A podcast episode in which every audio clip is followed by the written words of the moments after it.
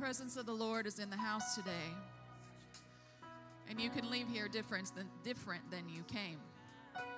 Amen. Whatever you have need of, He is here and He can and He wants to meet your need. Amen. Amen.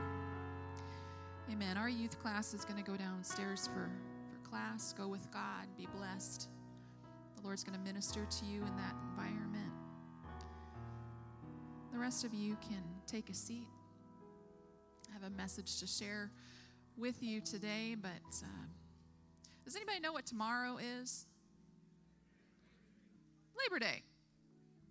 Labor Day. For many, that means that it's the last good weekend of summer. It's barbecue, it's family time, it's friends over, and backyard games like cornhole. Somebody's going to pull out the cornhole board, I know. Play a little backyard. We used to play lawn darts. I think those have been outlawed. Croquet, whatever your backyard game is. I played croquet in my grandparents' yard a lot when I was a kid. But Labor Day has become this sort of family celebration. If you work in retail, you're probably working tomorrow. It's also a very big sale weekend. But originally, Labor Day was created to observe uh, the, the many contributions that workers and work has, have made to our economy, our culture, our American way. Um, when, when you look back, it was first uh, observed nationally in 1894. I know, I'm a history nerd. It's okay. You'll make it, you'll survive. The second industrial revolution lasted between 1850 and 1914, and working conditions. How many of you would want to work in a factory in like 1905? No way. 12 hour days, six days a week. That is uncomfortable to say the least. No safety, very few safety restrictions or guidelines that employers had to follow to make you safe in the workplace. That is not the kind of workplace that I want to work in. I don't want to show up wondering if I'm going to lose a finger or a thumb or a limb or see my buddy uh, fall into something that could kill him because there's no safety net or safety hazard uh, gear. Labor Day and the, the, the work being done to celebrate Labor Day was kind of a kind of a big deal. And it impacts every single one of us that works outside of the home in today's world. It's had a lasting effect. So I'm grateful for the people who sort of pioneered uh, an understanding that workers do matter. Workers matter. The Bible actually gives instruction to masters and those who uh, oversee, are overseers in their workplace to be fair to the people that they work with. And it's an important value. But I'm, I'm thankful that the discomfort suffered by many led to changes being made that impact me today. Discomfort and suffering motivate us to change things. And so today I want to talk to you about the gift of discomfort. And Brother Jake, a few weeks back, you did such a great job uh, sitting during a demonstration that Brother Brian did. So I'd like you to come down. I actually have a, a job, I'd like you to sit today as well, if you would.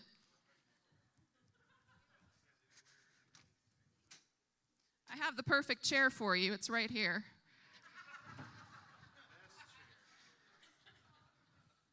If you would just take a seat and make yourself comfortable, if you would. You good? Good. Okay. All right. All right. So I want to talk about the gift of discomfort. Now, Brother Nathan, your job today is to count how many times he changes position. Okay? All right. Once already, Sister Andrea said. There's a lot of sh- there's a lot of shifting. Why is that?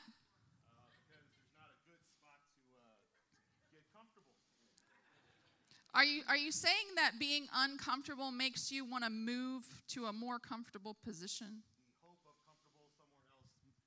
The hope of comfortability helps me to, forces me to move into a different position.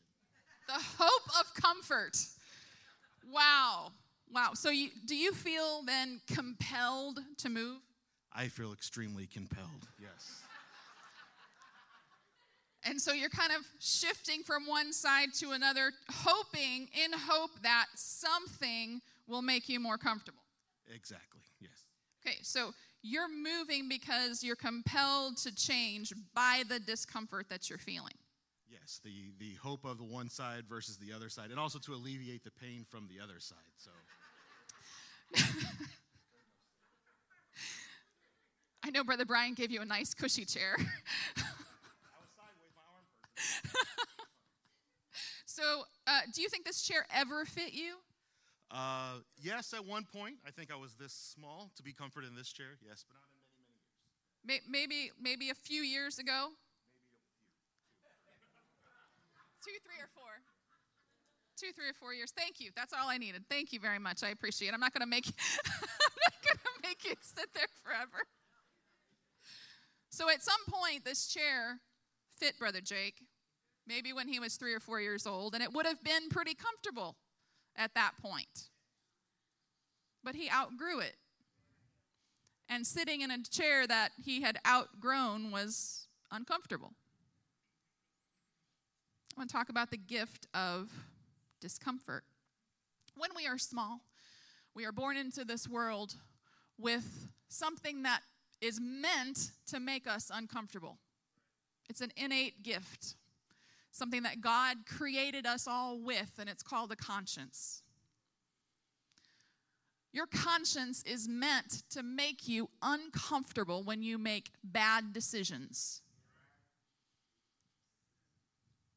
You ever seen a little squirmy kid get corrected?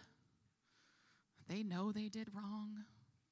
They know that mom or dad set a rule and they didn't follow it. And it's, it's not even mom or dad that's talking to them so much as they're squirming before they even have the conversation because they know I shouldn't have done that.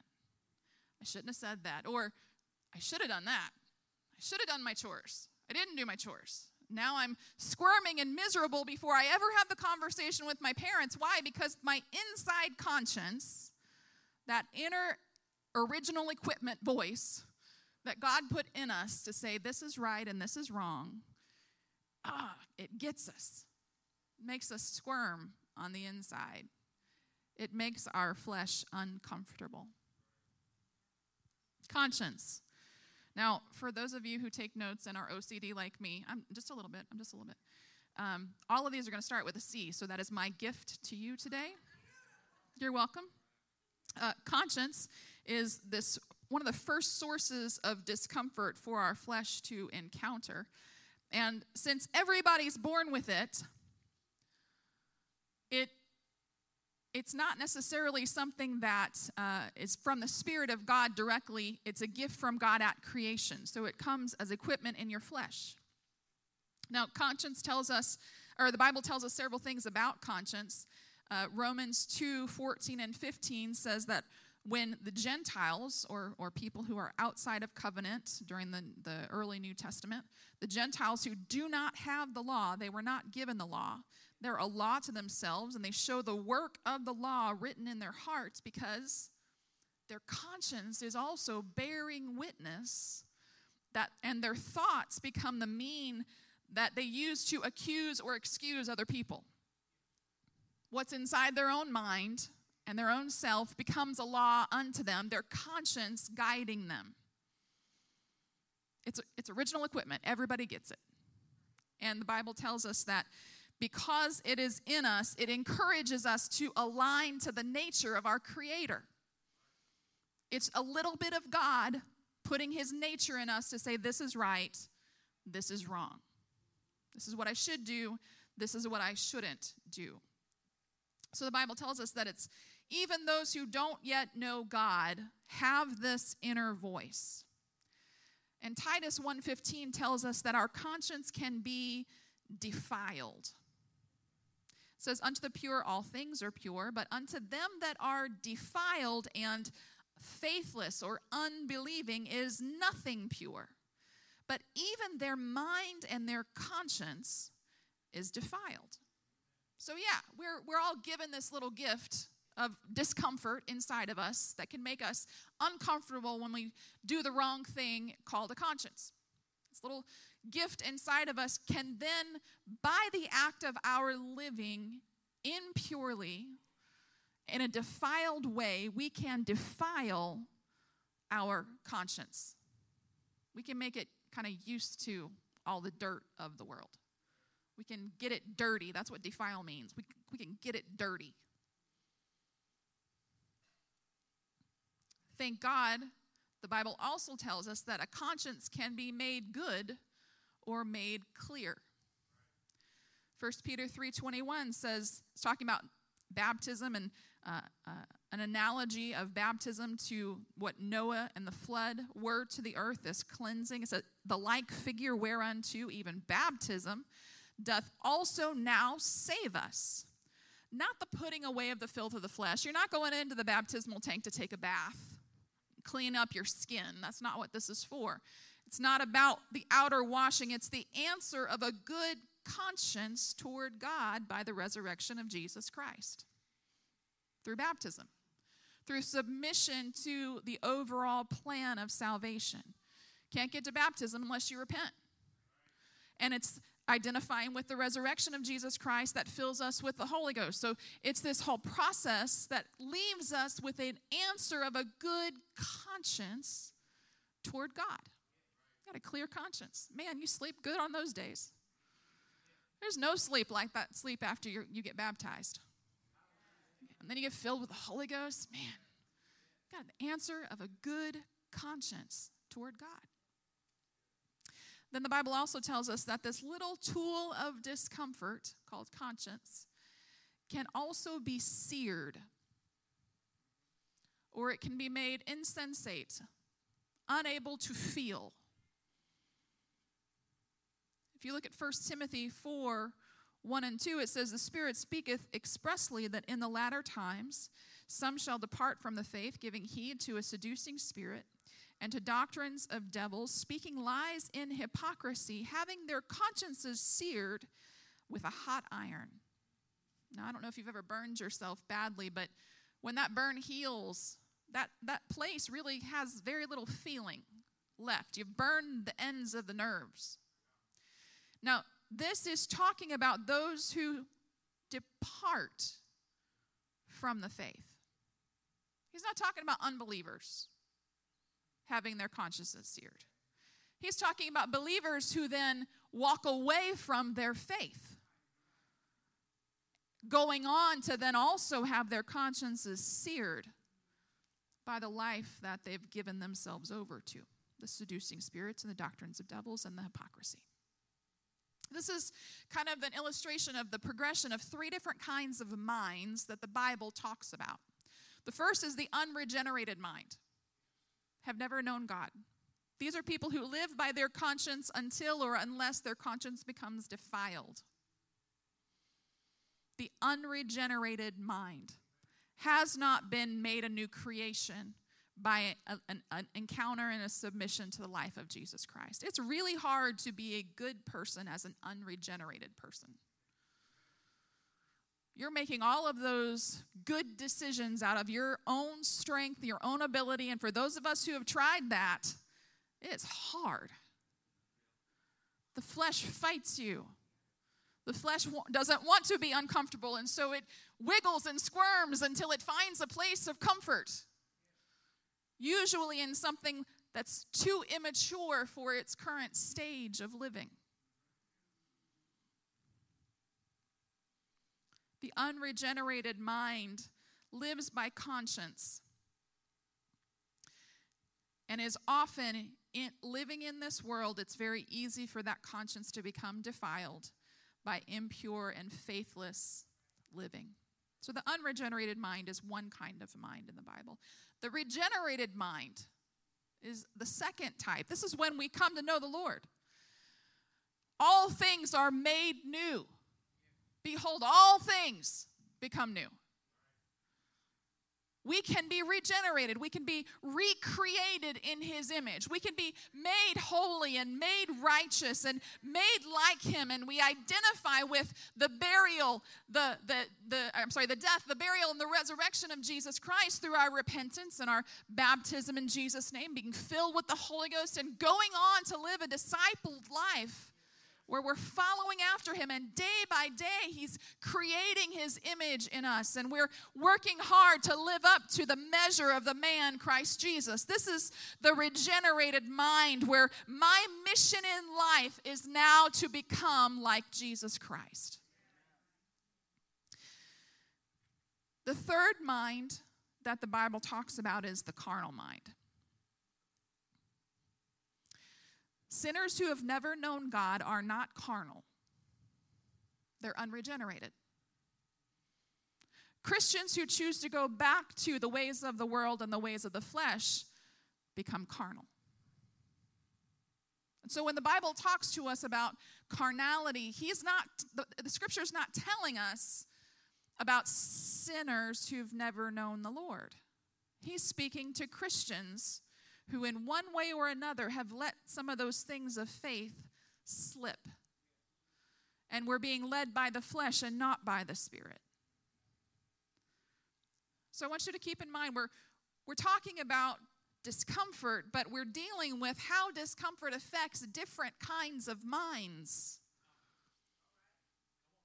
An unregenerated mind is exposed to conscience that could be defiled or impure.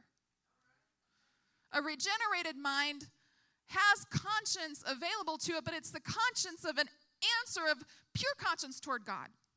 It's an answer of a conscience that's pure and clean and good before God. That's an unre- that's a regenerated mind. And then there is this carnal mind where once we start going down that road of carnality, we're really on the street toward having our conscience seared and being insensitive to the Word and Spirit of God. We've got to be careful what direction we're going. We don't have to look very far to imagine a world where everyone just kind of lives by their conscience, even if it's defiled. That's not a world that we want to live in. And so many of us come into church because it's a safe haven from a world that is controlled by defiled consciences, people with defiled consciences.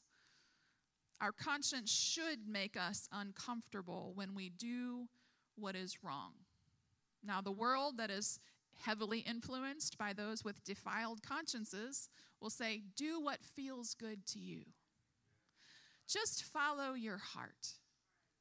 That is not Scripture. That is the opposite of Scripture. We should not be guided by these, uh, uh, the, by, by, our flesh or by our uh, natural selves. We want to be guided by what is objectively, absolutely right or wrong. I welcome the, the gift of discomfort from my conscience. That thing that wakes you up in the middle of the night saying, hmm, I think I accidentally lied to so and so. I misrepresented. I got to fix that. I don't even remember what it was, Pastor, but I remember. I remember there was a time not long ago that I, I felt I had misrepresented something, and it was like a month later, and it was eating at me. It was just irritating me. I was uncomfortable with it. And I went to him and I said, I think I might have said this wrong. I didn't mean to say it this way. It just came out this way. He said, Oh, sister, don't worry about it. It happens to all of us, you know. But I'm thankful for that little gift of discomfort. And yeah, it was uncomfortable to have that conversation you made it a lot more comfortable just by being welcoming and forgiving and easy and quick to forgive. But at the same time, that conscience should call things out to us when we do something or say something or think something or entertain something that we ought not. It's the gift of discomfort of conscience. The second thing is closely related but it's the gift of conviction. Where, where conscience is innate in us, it's something, it's part of who we are. It's something God gifted us with from birth. Conviction is an act of the Spirit and the Word of God coming to challenge our behavior and our words and our actions and make us more like Him. Conviction comes to prompt us to change. Conviction comes when the Word of God is spoken, or we pick it up and we read the Word of God and we can see, I don't line up somewhere. There's something that I need to do. There's something that I need to be. There's something that I need to fix. And so the conviction of the Word and the Spirit of God comes to help us change. Now, this is not condemnation. Condemnation is, you're such a horrible person. You're never going to get it right. I can't believe you would even try to be a Christian. That's condemnation. And that's from the enemy, that's not from God.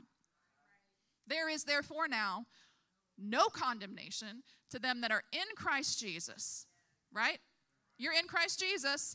What we should be listening for is that conviction that comes with the inspiration and power to change.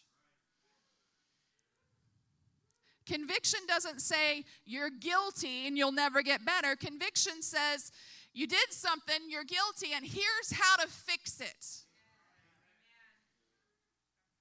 It calls out the problem, but it also provides the solution, both in, in a means to improve and the power to do so. The Spirit of God enabling us to change. In uh, there's an illustration of this in in the book of Acts. We, you know, the word conviction's not really our, our our English word conviction's not super prominent in the King James version, but it uses words like they were pricked in their hearts. They were, oh, they felt a sting or an internal, uh, like, a, like a needle prick in their hearts. Acts chapter 2, we see an example of this. The Jewish believers who had gathered from every nation to, to celebrate in Jerusalem, they hear all these newly apostolic people speaking in tongues, having had this Pentecostal experience of being filled with the Holy Ghost, and they're spilling out in the streets and they're speaking in a language that others can understand. There, people from all over the world are hearing these new believers glorify God in their own languages. And in, in, in that, it got their attention, and Peter begins to preach the first sermon of this newly founded apostolic church.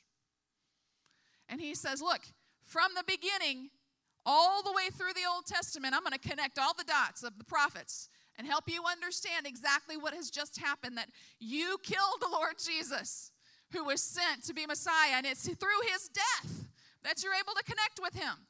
And it blew their minds. And in Acts chapter 2, it says they were pricked in their hearts. They were convicted. Why? Because the word of God went forth with power. The Spirit of God was accompanying and already moving, and this external force of conviction smote them in their hearts. And they said, What shall we do? How do we fix it? I feel the conviction. What's the tool that I need to fix it? That should be our response to conviction. God, I know I messed up. How? How do I fix it? What shall we do? And we know Peter's response repent, be baptized, every one of you, in the name of Jesus Christ for the remission or the removal of your sins, and you shall receive the gift of the Holy Ghost. The plan of salvation was given on that day because people felt uncomfortable with the truth. They felt uncomfortable because conviction was given to them, and this gift of discomfort challenged them. Now, I'll tell you, if you've stood on this pulpit, you have watched as people have responded differently to the Word of God. Some people, the Word and the Spirit go forth and they run to the altar and they're ready to make a change in their life and they're looking for how to fix the problem. And I have watched many others, I'm not looking at anybody in particular or thinking of anybody in particular, but I've watched from the pulpit as people have squirmed, kind of like Brother Jacob here. They squirm. Why? Because conviction is making them uncomfortable. And the, the response of the flesh is always the same to try to seek a place to be comfortable, to resist discomfort. The flesh will always lead us toward comfort. Whereas the Spirit can draw us headlong into challenging discomfort so that our flesh becomes submitted to the Spirit and the Spirit in you can be comfortable at the cost of your flesh. That's why the flesh has to die. Not in the natural sense, but in the in the spiritual sense. It can't be in control. That's what makes us carnal. Is if we've come to faith and we allow the flesh to rise up again and be in control. So, how do we respond to conviction? You know, I, this is an older, older video that used to be online, but there was a video of a little kid, and you might be able to still search it and find it. But his mom is correcting him, and she's confronting him about a situation, and he's sitting there going, "Listen, Linda, Linda, Linda, Linda, listen. You're not listening. Listen." and he's explaining himself and he's challenging his mother. And it went around because it was kind of cute that this little kid, listen, Linda. But it's not cute when someone stands up and says, Listen, Jesus. That's not how I want to do things. Stop making me uncomfortable with the things that my flesh craves. That's not cute. Why? It's, it's the goodness of God that brings us to repentance. Conviction comes from the goodness of God. Discomfort in our fleshly nature is a gift that comes from the goodness of God. How do I respond to conviction? Do I try to rationalize and try to figure out how I can avoid yielding? Justify my actions? Or do I say, you know what? I'm going to offer myself as a living sacrifice, holy and acceptable to God, which is just my reasonable service. How do I respond when I get the squirmies? Because conviction is on me.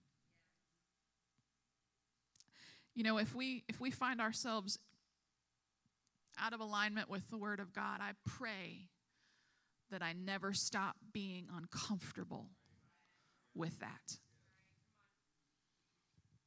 God, don't ever let me get comfortable being out of your will and out of alignment. At that point, I'm, on, I'm well on my way to having a conscience that's been seared and is unfeeling toward God. The third gift of discomfort does not sound like a gift at all. And when the Lord dropped this one in my heart, I was like, listen, Linda. just kidding. I'm just kidding. I just said that to be funny. No. Chastisement is a gift. You know it, you parents know it when you chastise your children. You're gifting them with instruction for the rest of their lives, knowing that it is not a comfortable experience. Now, I'm not a parent. Please, nobody get mad at me, but I'm pretty sure that a lot of our, what we call chastisement, probably is not as uncomfortable as it should be today.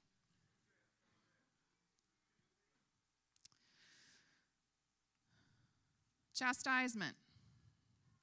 You know, a lot of times it doesn't feel good to our flesh to be corrected, instructed, given information that will help us over time told what we did wrong. Whew. We're in a world where it's like nobody wants to be told, nobody wants to be taught, instructed. Unregenerate minds resist chastisement. But sometimes it's necessary. And what I've found in my own experience is a lot of times it's not God punishing me. You know, punishment, there's a little bit of a nuance here between punishment and chastisement. Punishment is make it's adding an adverse situation almost for the sake of the pain. I hope you don't punish your children.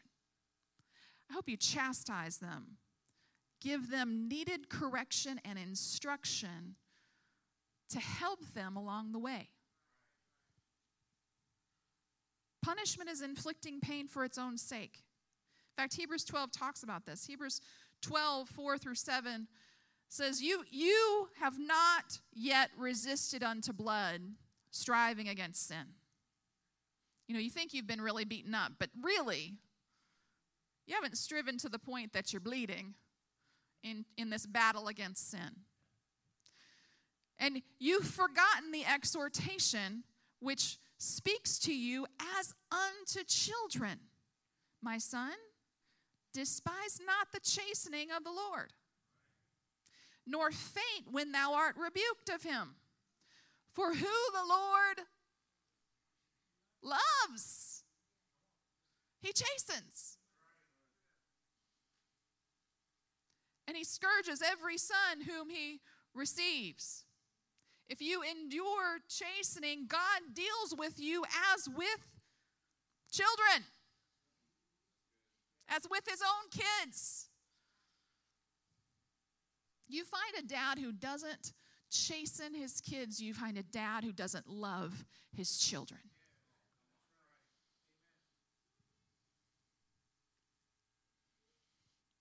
He doesn't love them enough to give them instruction and to help them learn there are right ways and wrong ways to do things.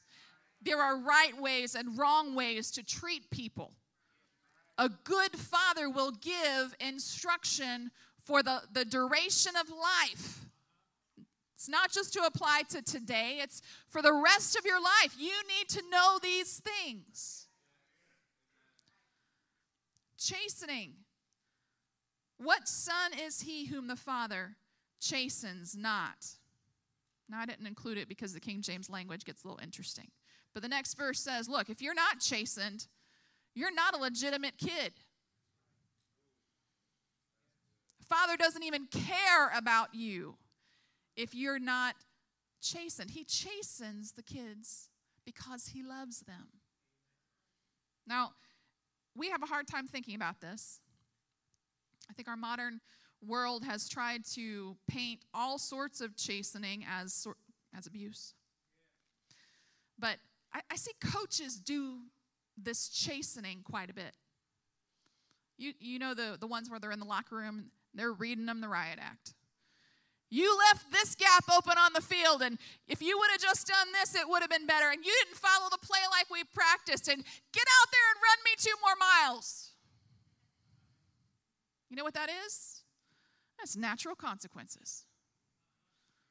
That's going to help. It's, it's not a pointless punishment, it's a chastisement that's actually going to help equip them to be better players in the future. Why? Because they're getting in two more miles of physical activity. It's going to help. I'm not kidding. When I was in high school, we used to, our coaches used to send people to do stadiums. How many of you know what stadiums are? You're running up the stairs on the side on the on the the what do they call them? Bleachers. You're running up the stairs, across the top. Gavin's giving me the thumbs down, and then down the stairs, across the bottom, and up the stairs. Those are stadiums. Why? To punish them? Well, no. To equip them to do better in the future. Now, there are extremities that we should not go to in chastising, where it leaps from being a, a helpful and useful tool to being abuse. We don't encourage abuse at this church. Not at all. Not anywhere close. But God does chastise us often with natural consequences based on our decisions. Sometimes He will let the natural consequences of my poor decisions hit me in the face. And it's a wake up call. And it chastises me. But most of the time, chastisement comes through verbal correction, instruction in righteousness. Chastisement makes me uncomfortable. But when the Word of God is given from men and women standing at this pulpit, it calls us out from our sin, it corrects us, it directs us to the right path. It's a gift. It's a gift. The writer of Hebrews says, you know, earthly fathers, they discipline according to what they want you to do. It's according to their will. So sometimes it's random stuff. They just don't like it done that way, so they want you to do it this way. And so they chasten you to get you to do it their way. God is not like that. God is not chastening you like that. He is trying to get it for your good. He's trying to help you toward your best. I know the plans I have for you, he told Israel. And if his plans for Israel were for their good and not for their evil, I can, I can apply that principle in my life that his plans for me are for my good and not for my evil. So when the gift of chastisement comes, whew, it goes a lot faster and easier if I just endure it and don't resist. Amen.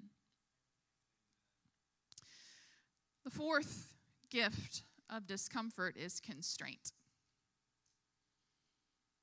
Constraint. Now, this is different from conviction. Conviction comes to help us uh, not do wrong or to do what is right, what we know is right. Constraint comes, can sometimes come to actually keep you from doing a good thing that's out of time, out of season, out of the will of God. What? Good things. God can constrain us from doing good things? Yeah, because He has a will that's perfect for your life. And there are things that might attract you and attract your attention, even attract your burden, that aren't meant for you or that are out of season for you.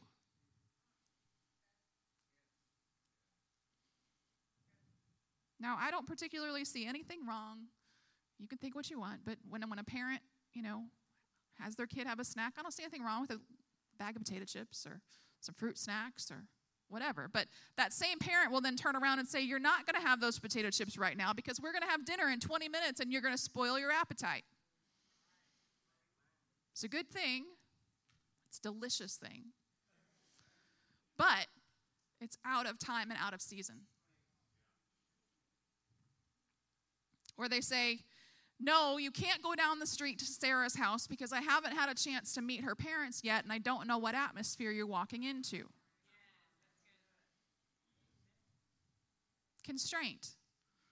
It's a limitation or a restriction that's placed on that child for a period of time for a purpose. Now, when, when I have the time to go down and meet Sarah's parents, that might be a perfectly wonderful place for you to go down and visit, but haven't had that chance yet, so no. Or, yes, you do have to clean up your room. See all these wrappers from the potato chips and the fruit snacks you were eating earlier? That's going to attract bugs.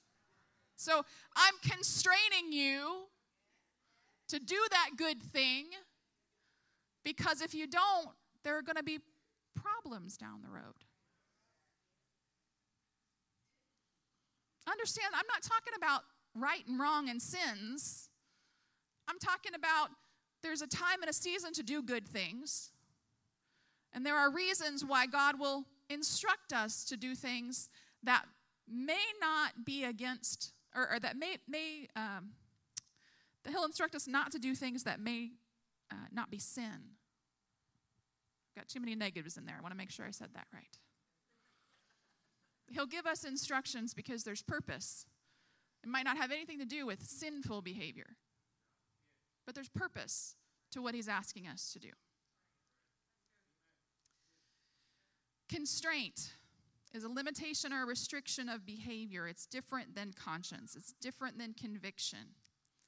In Acts 16, verses 6 through 7, Paul and Silas and some other companions in Christ are traveling on a missionary journey, and the Spirit of God leads them to some places, but then it says it prevents him from going into Asia and a place called Bithynia. Wait, Jesus said, Go ye into all the world. So why does the Spirit say, Nope, don't go there? They started to go to Asia, and the Spirit said, Nope. Asia being Asia Minor in the Turkey area of Turkey today. And they started to turn and go to Bithynia, and the Spirit said, Nope. But God, I'm trying to do your will. I'm trying to do good stuff. You're constraining me from good things. Why? Be- probably because it was out of season. The Bible doesn't give us clear explanation. And here's, here's a hot tip Jesus doesn't owe you an explanation. When he says no,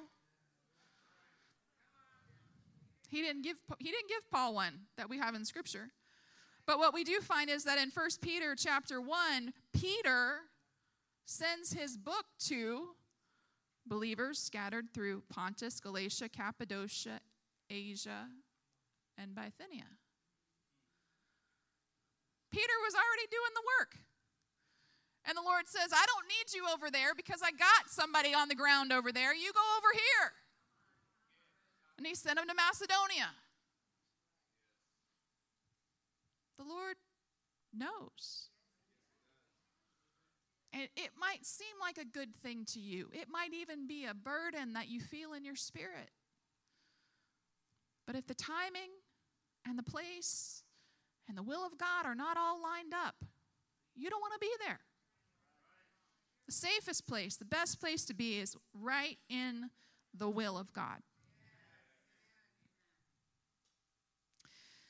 Peter uh, was constrained to do a good thing in going to Asia and Bithynia and some other places that he visited. Um, Paul was sent elsewhere, but Peter was constrained to do that good thing. And we can also be constrained to do things that might not be quite the way that we want to do them. Good works, but maybe it's against our own will. And the greatest example that we have of this is Jesus in Luke 9:51, Jesus steadfastly sets his face to go to Jerusalem. Now he knew he'd be put to death. He knew everything that was coming to him. And he sat in a garden, knelt in a garden, and said, This is not my will. My flesh does not want to do this. But nevertheless, I'm constrained. Nevertheless, not my will, but the will of the Spirit be done. Not my will, but thine be done.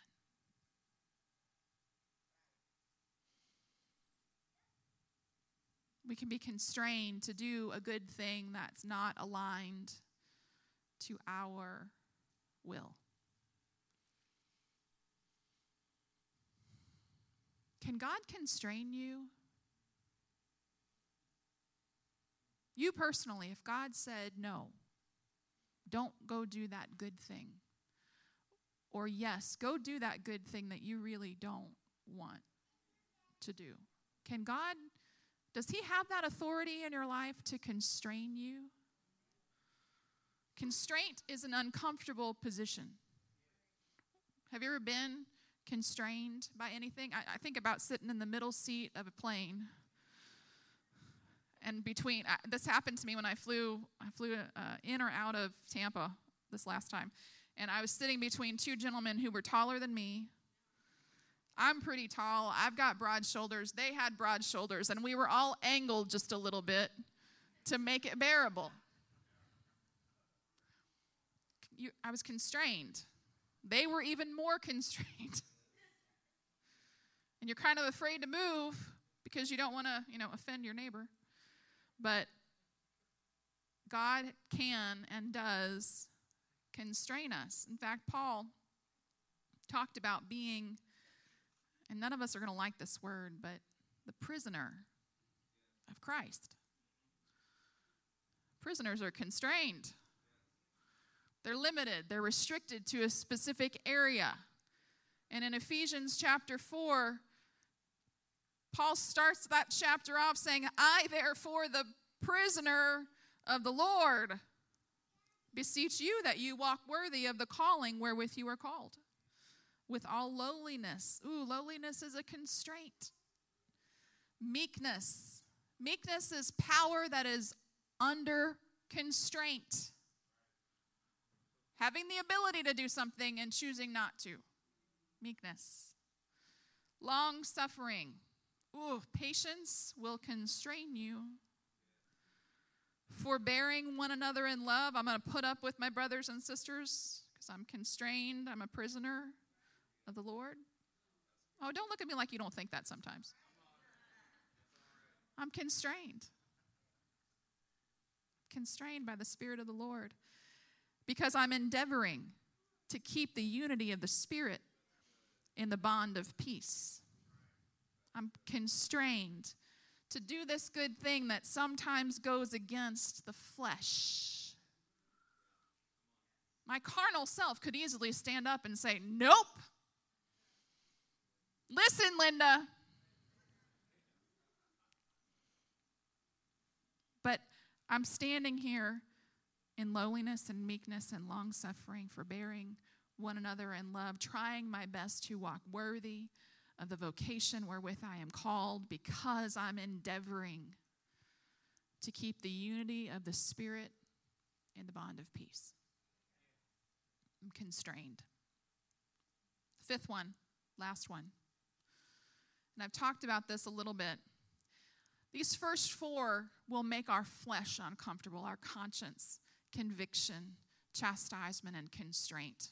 The Spirit makes us uncomfortable. This last one is when we take on the role of making the Spirit in us uncomfortable. This last one is carnality.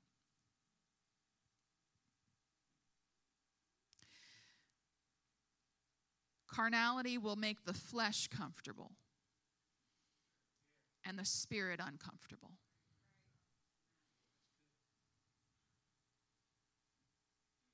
And it's a risk for any Christian.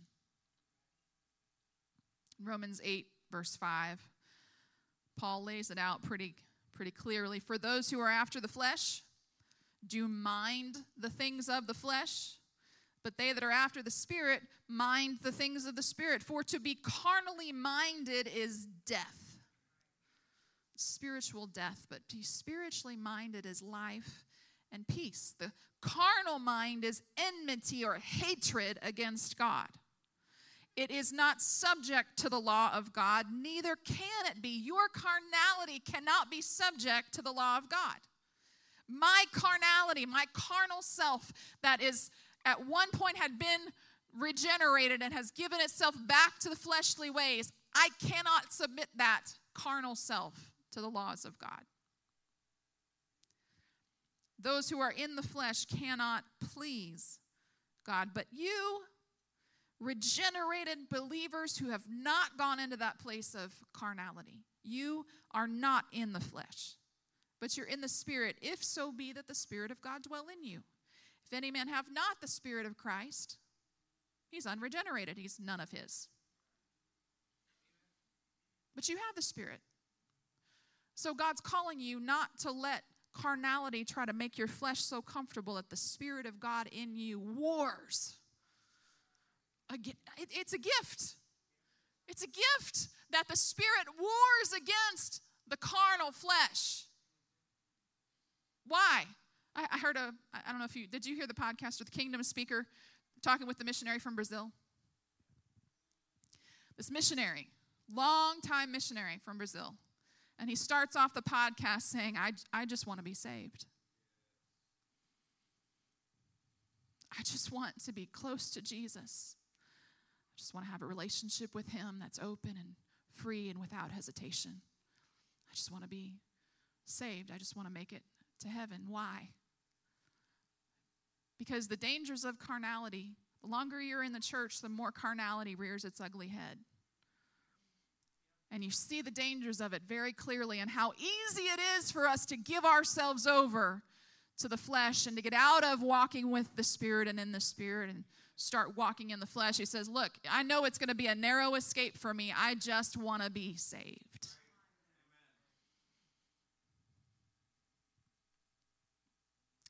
Carnality dislikes discomfort, like Brother Jake was compelled to try to find a more comfortable way to experience that little chair. Carnality will fight you to get you to stay comfortable in the flesh. And it's only the pursuit of the Spirit, the submission to the Spirit, that will keep carnality on the altar. You feed the flesh, the Spirit will suffer. If I feed the Spirit and the things of the Spirit, the flesh will have to die to make room for what God is doing. The spiritually minded person can have life and peace once we've put the self on the altar. Would you stand with me? Carnality enjoys jumping the fences of constraint and dodging the darts of conviction, trying not to change.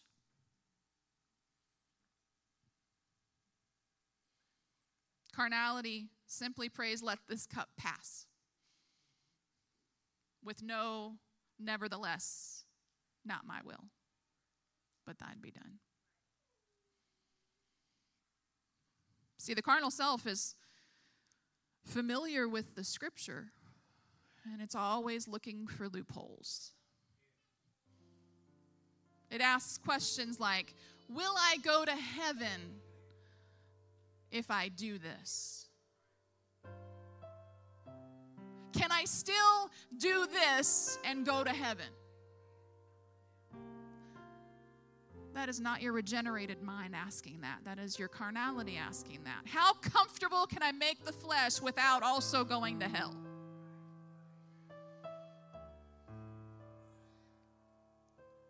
The gift of discomfort. The gift of discomfort. Would you close your eyes with me? I really hope that you're uncomfortable today.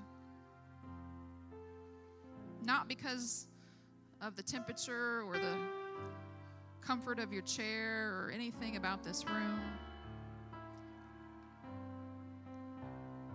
But I hope you've been able to see something in this message that makes you realize what I've really been wrestling with and this irritability that I've had and the struggle that I've been facing and the squirminess in my response to a message like this is really about God trying to draw me closer to Him and my flesh resisting. Once you've recognized that, you can find the fix. Once you know that your struggle is really against drawing closer to God, you can choose to stop resisting. Is your conscience clear? Do you have the answer of a good conscience toward God? If not, today's your day. You can submit to the plan of salvation. You can turn your life around, repent, ask God to help you, tell Him that you don't want to live the way you've been living. Turn your life around and be baptized in Jesus' name so that you can have the answer of a good conscience toward God. And Peter said, The Lord will fill you with the Holy Ghost if those are the steps that you choose to take. Is your conscience clear? Is God convicting you with His Word and His Spirit to change? Is there something that's out of alignment? Is there sin in our lives that we need to get right with Him? Conviction is a gift. Is He convicting you today? Have you been chastened under the hand of God, corrected, given instruction? Don't resist what God's trying to do. He's trying to teach you, help you for the future. He's giving you instruction. Today could be your place of refreshing when you yield to the chastening of the Lord.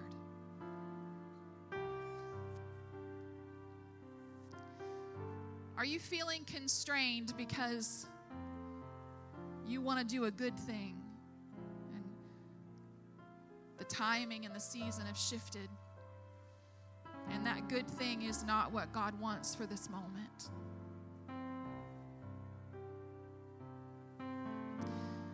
Is there a desire in your heart to minister to make a difference in some area? And God saying, Not yet, son.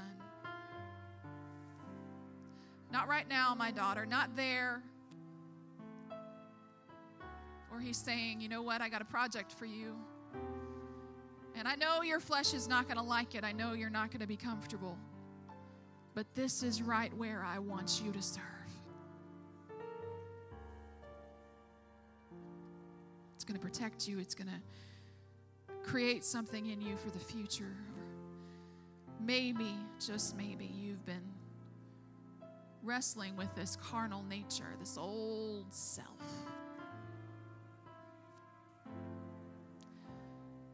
And your carnality is uncomfortable with the conviction that's coming at it, but your spirit is uncomfortable with carnality in your life.